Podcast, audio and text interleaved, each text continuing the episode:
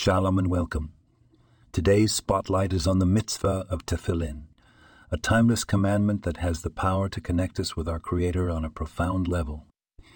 Tefillin, two small black boxes with black straps attached, are worn by Jewish men during weekday morning prayers. Inside these boxes are scrolls of parchment inscribed with verses from the Torah.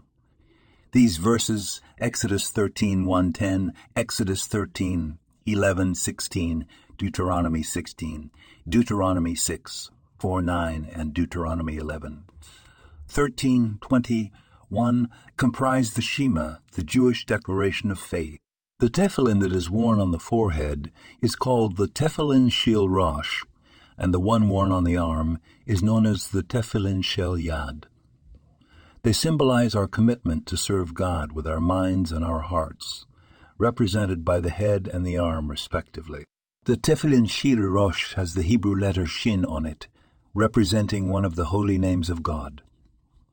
According to the Talmud Menachot 44, the mitzvah of Tefillin is equal to all other commandments combined, showing its immense significance. Furthermore, the Sefer Hachinuch, mitzvah 421, explains that the tefillin serve as a sign and a reminder of God's miracles to us, helping us to keep our thoughts and actions pure throughout the day. So, each weekday morning, as we lay the tefillin, let us remember the unity of God, the depth of His love for us, and our commitment to serve Him with all our heart, all our soul, and all our might. Thank you for joining this podcast was produced and sponsored by Daniel Aronoff.